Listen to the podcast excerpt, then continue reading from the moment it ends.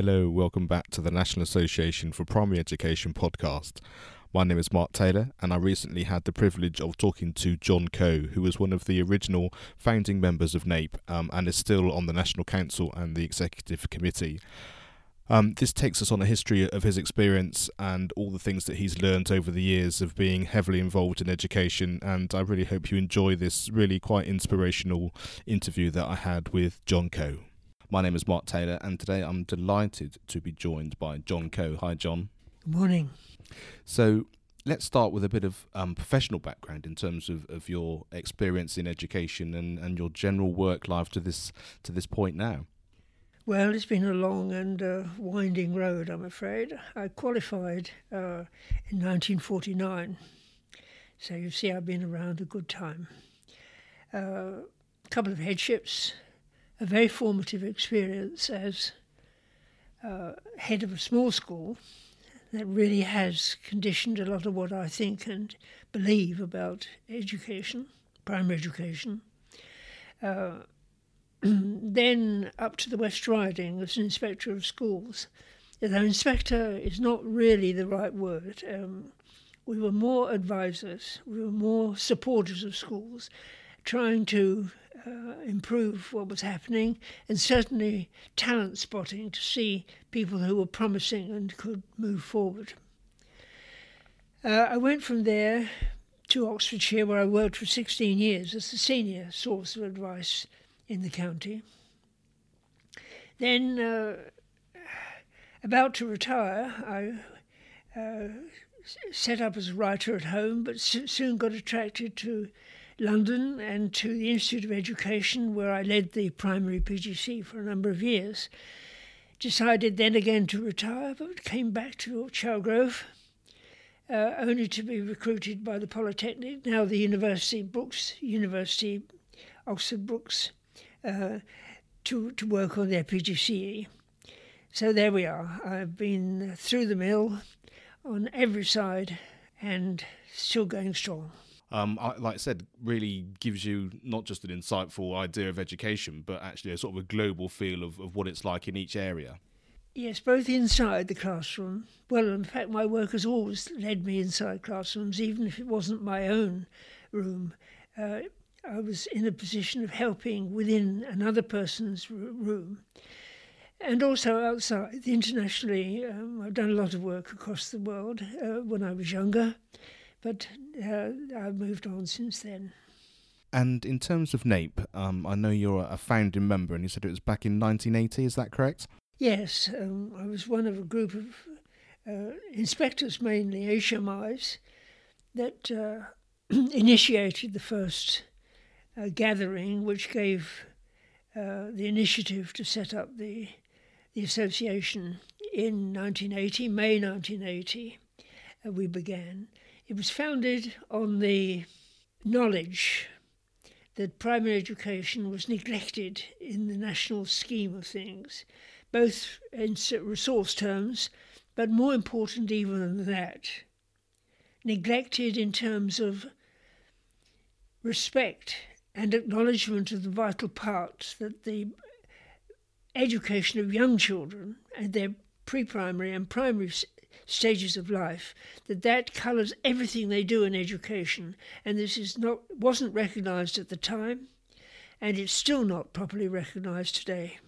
And I think one of the one of the things that really strikes me, having been involved now for sort of um, three years or so within NAPE, is that the whole sense of, of children living their their life at the appropriate time, and and the the, the, the sense that you are only uh, um, as NAPE does, like say between zero and thirteen each year. Each year that goes by, they actually should be living their life at that appropriate age, rather than just actually setting them up for whatever the future happens to hold. And that's really a key essence to the to what the association's about. If I'm if I'm right.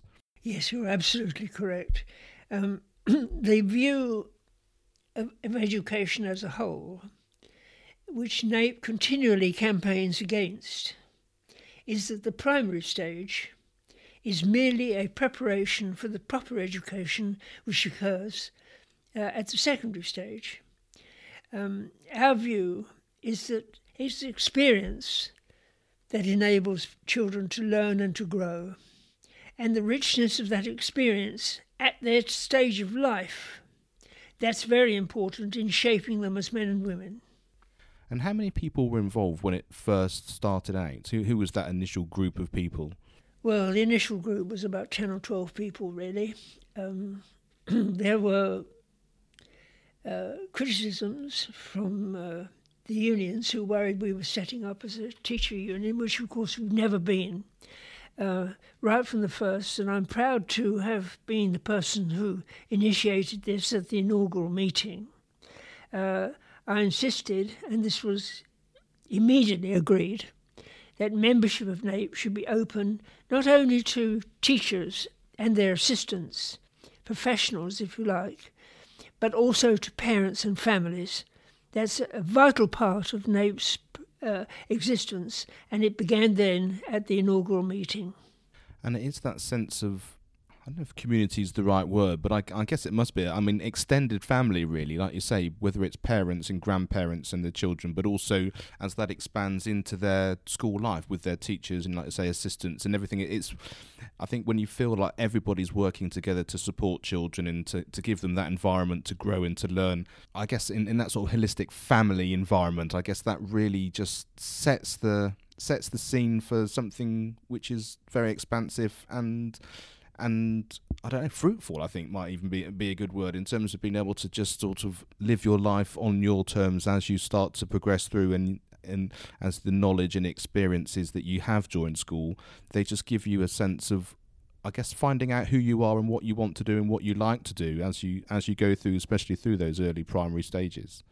Yes, um, you and I are teachers, Mark, um, and of course we we believe in our work and it is important. But on the other hand, what men and women are like, not only the skills that they have, but more than the skills, their attitude to their personal skills, their expectations of themselves and others, their philosophy. Though most people would not claim to have a philosophy, they have got it. It is the framework that shapes, that colours their actions that comes through the home, initially through mother and father, brothers and sisters, carers, and, and soon as the children reach into adolescence, it comes from the peer group, from the other children with whom they are friends and acquaintances. So teaching is important. Of course it is. But equally important is the upbringing that every family gives to its children. And in terms of NAPE sort of working together ac- across all of these um, all of these people, whether it's parents, grandparents, and, and teachers and people within the profession, how's that sort of practically worked over the years in terms of the sorts of things that NAPE's um, been involved in or initiatives that they've done or things that they've campaigned for? Well, we receive a lot of support from parents and increasingly, in recent years, organisations of parents I'll return to that a little later on. The difficulty, of course, and I'm not in any way seeming to be critical of parents as a body, but their overwhelming interest in school for their children occurs when the children are actually inside their primary schools as pupils. When they grow beyond that, and they enter secondary education and then higher education or further education, they have an equal pressing concern, but they leave primary behind. That means that the parental contribution to NAPE's work has always been ephemeral. For a few years, it's very strong. We've had very strong people in our organisation over the years we've been going. But in time, they've all moved on. And I think we have to recognise that. It's part of life. We can't help it happening. But increasingly, we're getting a lot of support from groups of parents coming together nationally because they're so concerned about actions on the part of government, not one particular government, but successive governments over, say, the last 30 years, which seem to have had the impact of denying their children, their childhood. The rich time, the fulfilling time of being a child, right and acceptable in its own right when you're seven, when you're eight, when you're nine, when you're four. You will never have that time of life again. You have it just once. All of us have it just once. And that's why we have to live to the full at that time. And parents have come together in recent years to form organisations like Let Our Kids Be Kids, for example, um, uh, More Than a Score, uh, which is a, an organisation of parents, very active, which uh, looks at primary education as much more than the standard assessment tasks with which government confronts the children at the age of 10 or 11. And NAPE as an organisation, while it may only have one or two parents involved at national level, uh, nonetheless, it strongly welcomes the advice. Will always be welcome to, uh, welcoming to hear from parents about their concerns, their interests, and their wishes. We want to retain that essential character as an organisation of being parents and teachers in partnership. And have you actually experienced, or have you got an example of a school uh, or or a local area where that's really worked in a way that you could almost, if you could have it as a blueprint and move it um, around the country, that you could actually share with us? I wish I could be more positive in answering you, Mark. It's no one's fault except government, I'm afraid. Government actions, as I said just a moment ago, in the last 30 years or so, have had the purpose, un- unintended purpose, but the real purpose, the effective purpose, of putting parents and teachers in opposition to each other. Because the overriding principle at work behind the actions of the state through successive governments has been that the parent is a consumer of education and not, as NAPE will have it, a partner in education. Now, if you're a consumer, you want quality checks, you want an appeals procedure if you're not sold the right product. You want checks and balances. You you say, Here is my child, deliver education to that child. If you, if you don't, I'll be critical of you and we'll sack you and we'll find another school or we'll convert your school to an academy. We will take action against you. And so the political actions which have characterized the last 30 years have driven a wedge between teachers and parents. Now, when I talk to teachers, I was in school last week, they deplore this. They deplore it. But nonetheless, they have to deal with, with the reality of it that parents will see themselves, they've tr- they are conditioned to see themselves as consumers of a product and not as partners. So, the way forward, and I strongly believe that if we choose this way forward, if we can persuade others in government to choose this way forward, if we can really establish a partnership of trust and confidence between parents and teachers so that the parent sees how important they are in education, not that they should necessarily accept all the teachers said as gospel. They have a right to be critical, and the teachers have a right to be critical of the parents. If the relationship is right, well, then it can stand criticism on both sides. But effectively, we have to change from the consumer view to the partnership view. If we can do that, then we will move forward, and primary education will be able to achieve much more than it's achieving at the present time. and I find that position really interesting because as a parent of my, myself, you know, I've had three children going through through the education system, um, and now from a, a form age to someone taking GCSEs to someone who's just been through the SATs in primary, going into secondary. Um, do you feel that the teachers are, like you said, a little bit between a, a, rock and a hard place in as much as they're having to deliver what they're told because of the government policies and the way that education is set up at the moment? but at the same time, like you said, parents who are sort of campaigning almost for like the more um, more than a score in terms of wanting a more rich, um, diverse um, curriculum or, or experiences for their children. Um, the teachers sometimes find it hard to be able to deliver that because of what they, they think they have to deliver because of Ofsted or the way that they're actually um, inspected. Or do you believe that actually there's a little bit more um, a little bit more thought needed in that because actually there are schools out there that while they still have to deliver the types of um, policies that obviously uh, are required of them they're actually their understanding and their breadth of knowledge and understanding that they want to bring to their children is such that they are actually still able to bring as wide an experience and diverse curriculum as they can without without stopping that policy that's needed, but actually in, in some ways enhancing that despite whatever those policies may well be. Yes, there's no doubt at all that a majority, and I, I measure my words, a majority of primary schools establish very good and effective relationships with the parents. But I return to my previous words.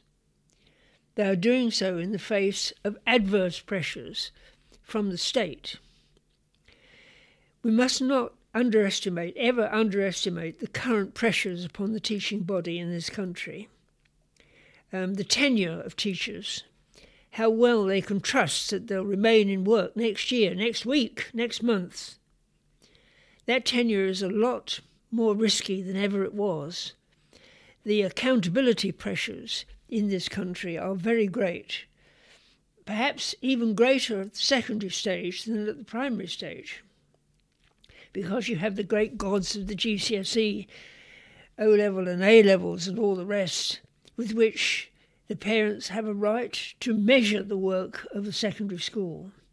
But equally, the pressure is on primary schools as they look at the SATs, the 11 year old, the 10 year old tests, which children have to take.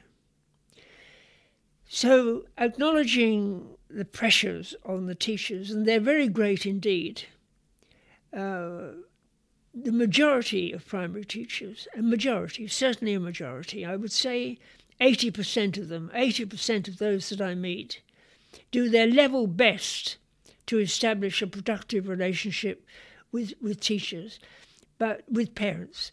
But it has to be said, it is a, a form of recovery from the poor situation which government has engendered by making parents into consumers of education instead of partners. The partnership is at its richest and most productive in the early years, in nurseries and uh, in, uh, preschool classes.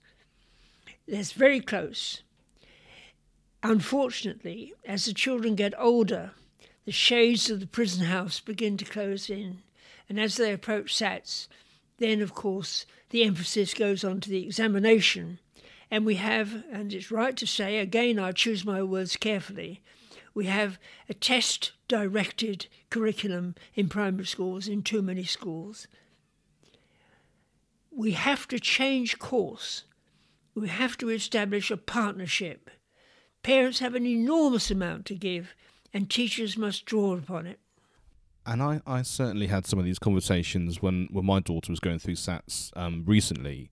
Um, we had a couple of examples of um, of PE being cut because they were um, in needing to improve their English, um, and all of the the fun things, all the things which, you, like we said, uh, a fantastic part of primary school, like residential trips and things like that, all get put right to the end of the year after the important or the the not important SATs, as they're told, happen, but everything happens after that when those things have been resolved. Um, and I think an, a really important part of, of some of the message that we get across to our children is that the difference between what we actually tell them and the reality of what they experience. And I think that's quite an important thing in terms of their overall well-being as they grow up. I've I certainly as a parent felt that it's very difficult to be able to say to children we have to do the SATs because it's something we have to do, but they're not important. It's much more about your learning but then at the same time doing nothing but pass papers and actually not having a rich curriculum for almost an entire year because that's what the focus has been on. And I, th- I think actually the leading by example and actually being able to put into place the kind of environment you want, despite having these SATs that uh, obviously have to be done in year six, uh, uh, it's probably a, a difficult thing to do. But there are schools out there that are managing it. Well, that's very powerful testimony, Mark. You've had personal experience of the effects, the impact of SATs on the curriculum of primary schools. And it's absolutely true. Again, in a majority of schools, the really challenging things, the, the visits, the use of the environment outside school, uh, the broadening the curriculum to include, for example, music, which has been a casualty of the current uh, curriculum climate. Um, that so often has had to be postponed until after the tests in May. I personally think there is an opportunity for us to improve matters if we look again at homework. Now, homework can be considered uh, by the school and by parents too, and by the private tutors which so often are employed to help children get a higher SAT score. It can be seen as practicing the skills, say long division or whatever it is, in school, which have been taught there. I want to see homework in a different way. I want to see a partnership between parents and teachers so that teachers get across the idea that parents can enrich their child's experience by taking them to places, by letting them meet other people, by have, giving them experiences which the schools these days have no time to provide. A great deal can be done. Leave the teaching of the basic skills uh, to the schools. Uh, that would be most effective.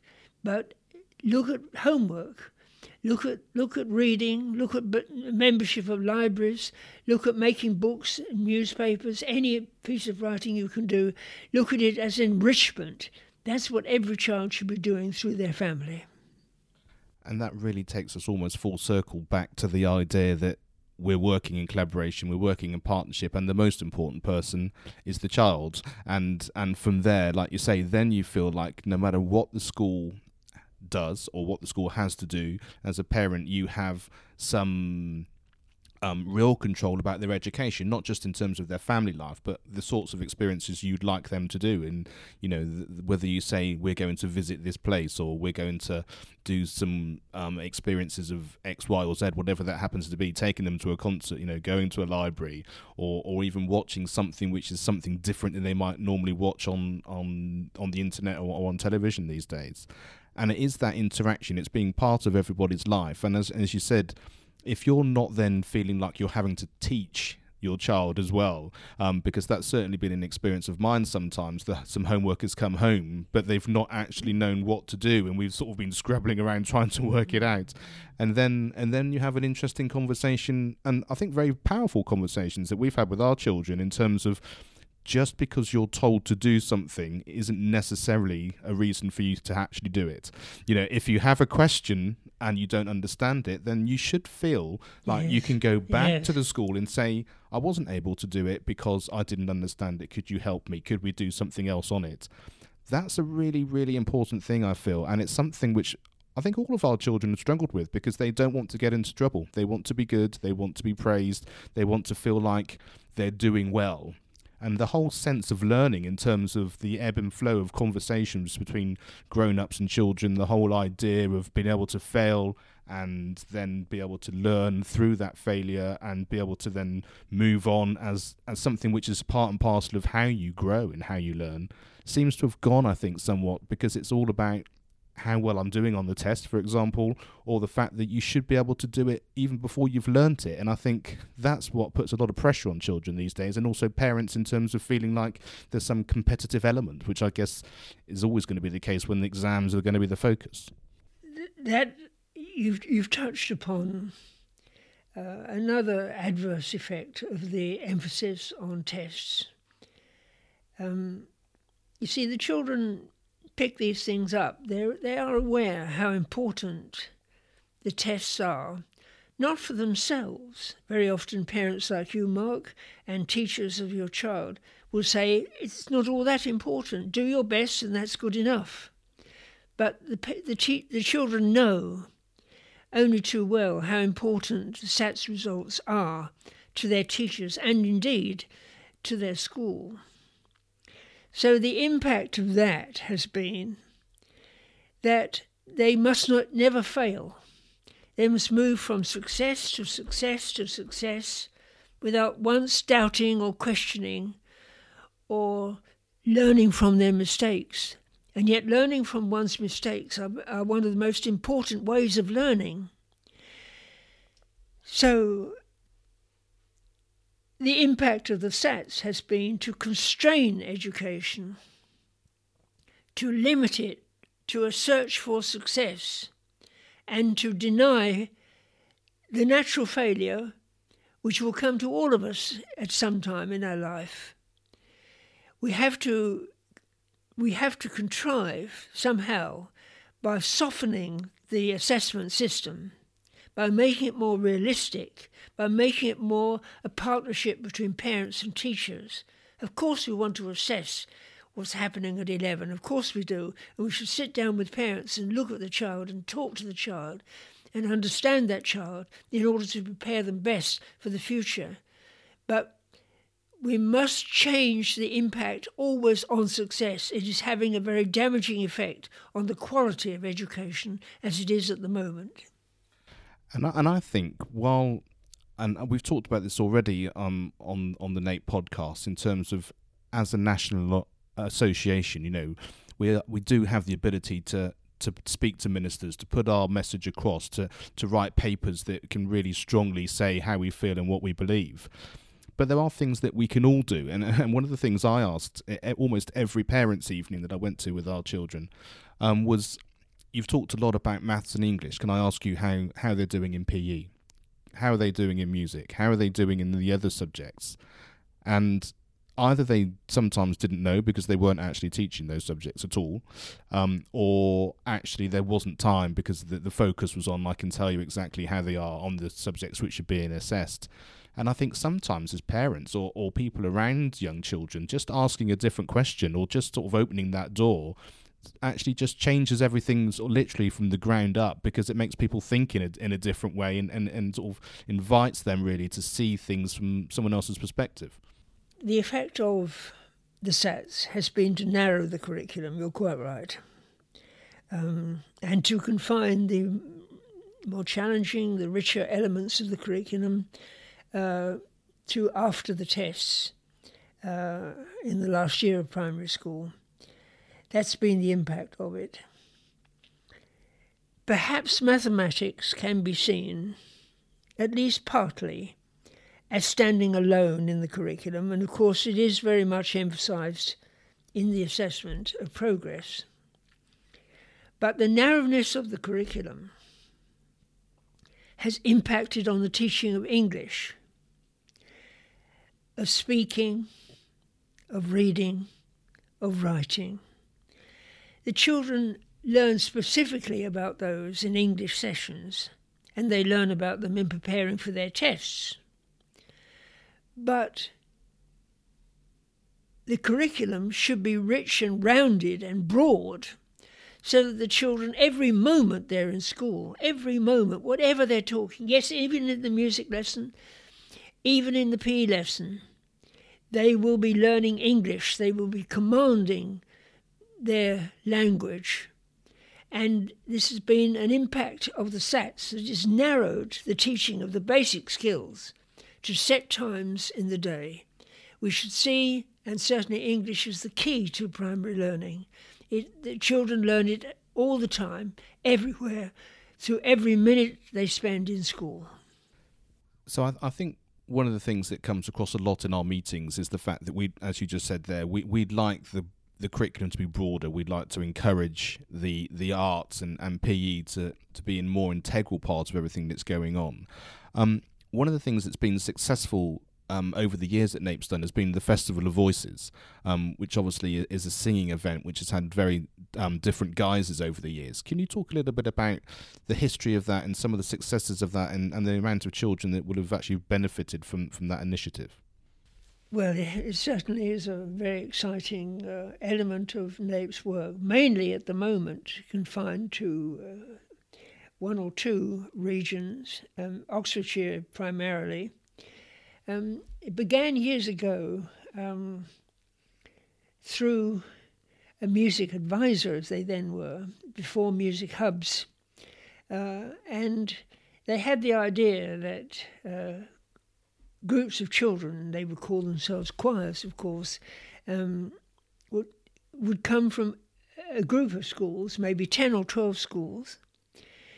In those schools, in the months before the festival, they would uh, use a shared song sheet to learn the songs um, and, of course, uh, learn the words because you don't get the best singing if the children are bent over the song sheet.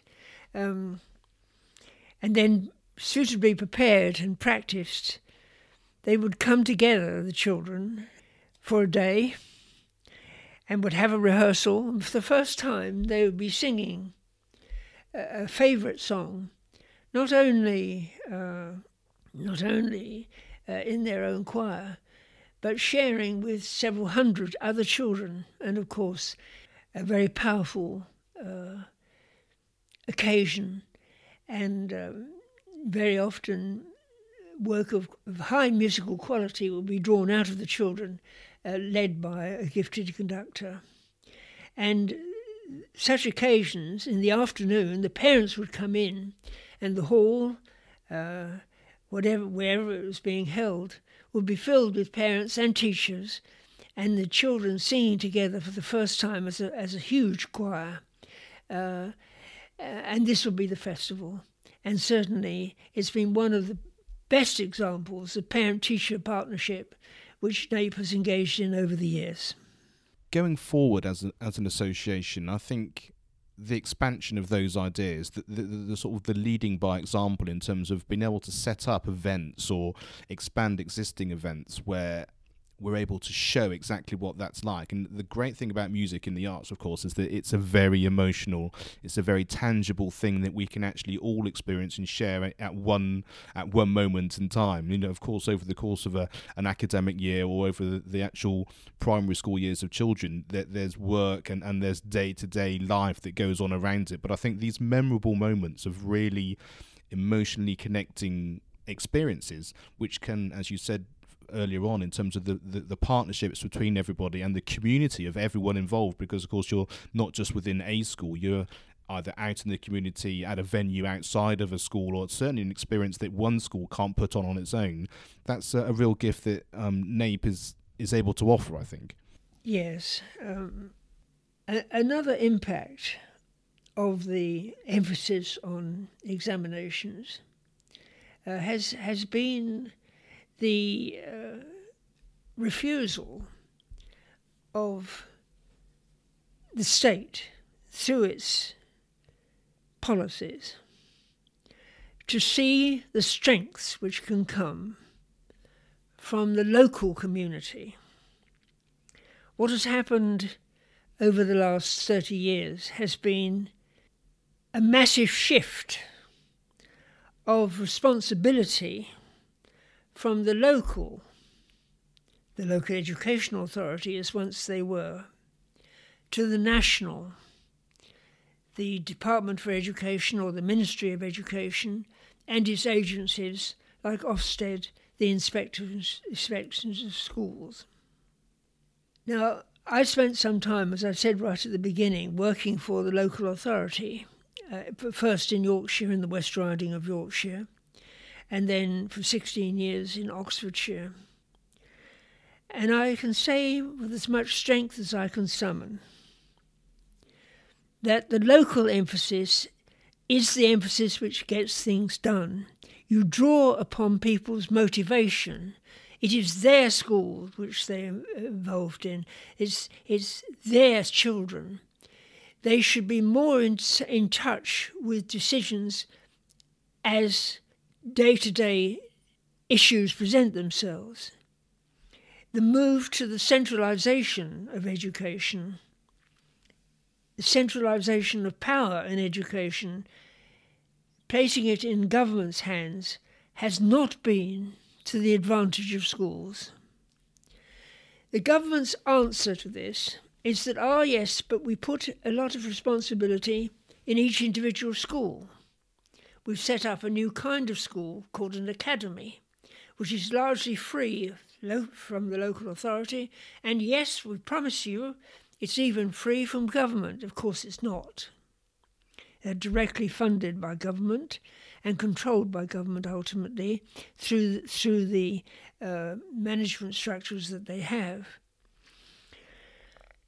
But the the rhetoric, the political rhetoric, has been and it's not a party political point that I'm making. It has been true of a new Labour government as it has been true of uh, a Conservative government. The rhetoric is that schools are free, autonomous. They can make the decisions. But this is a lie.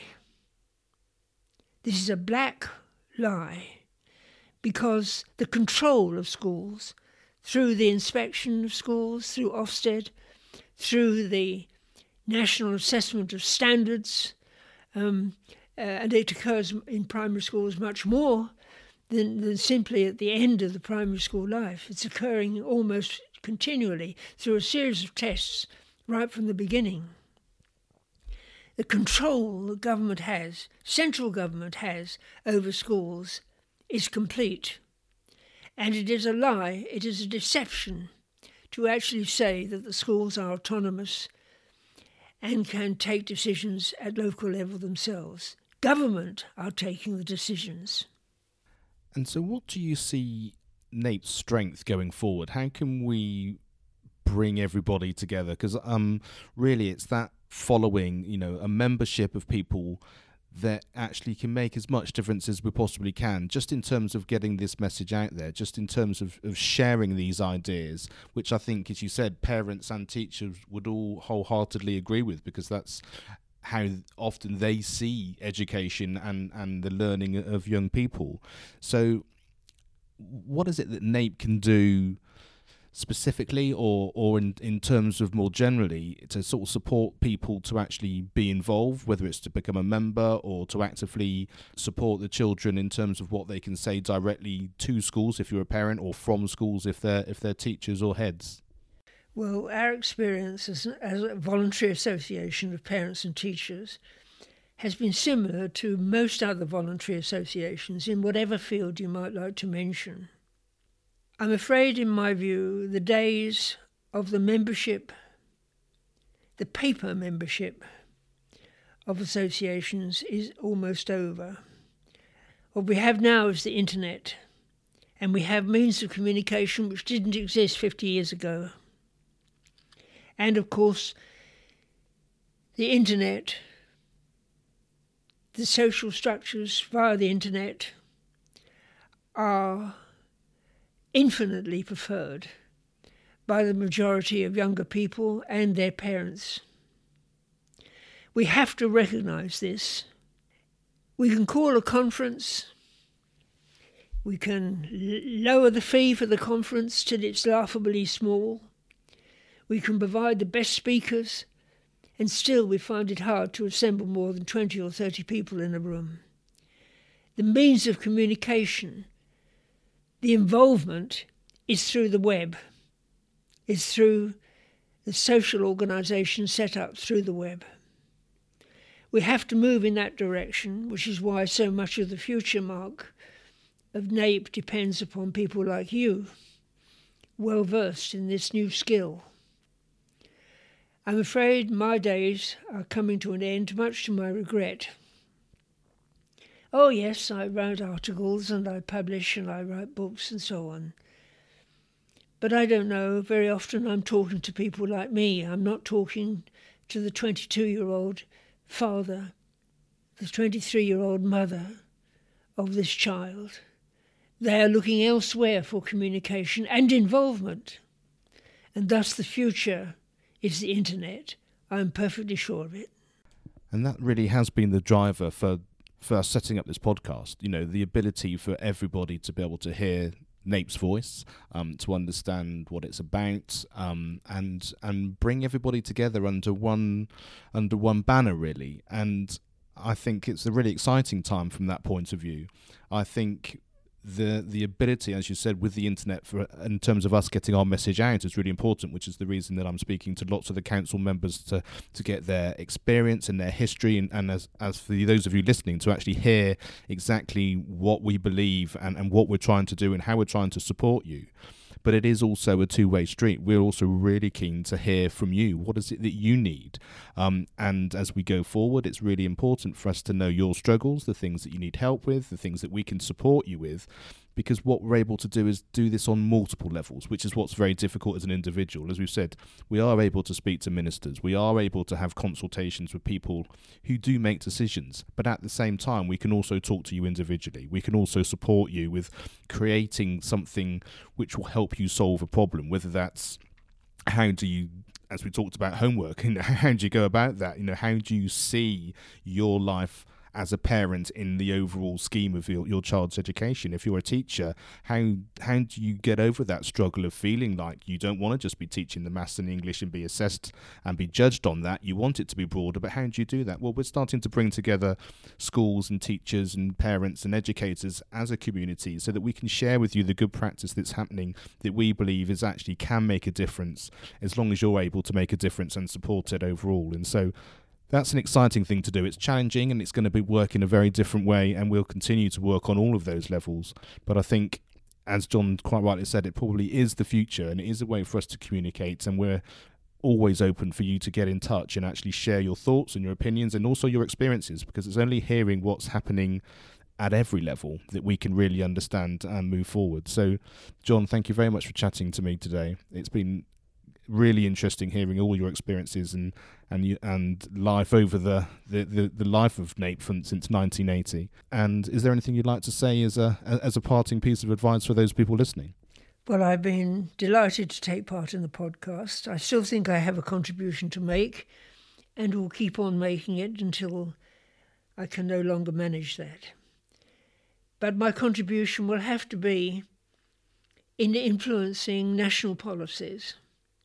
I think NAPE's strength has to come back to the locals. I think local associations are important, and I think the podcast is tremendously important.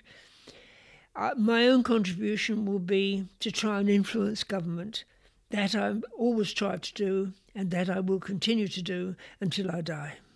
Thank you so much for sharing your time today.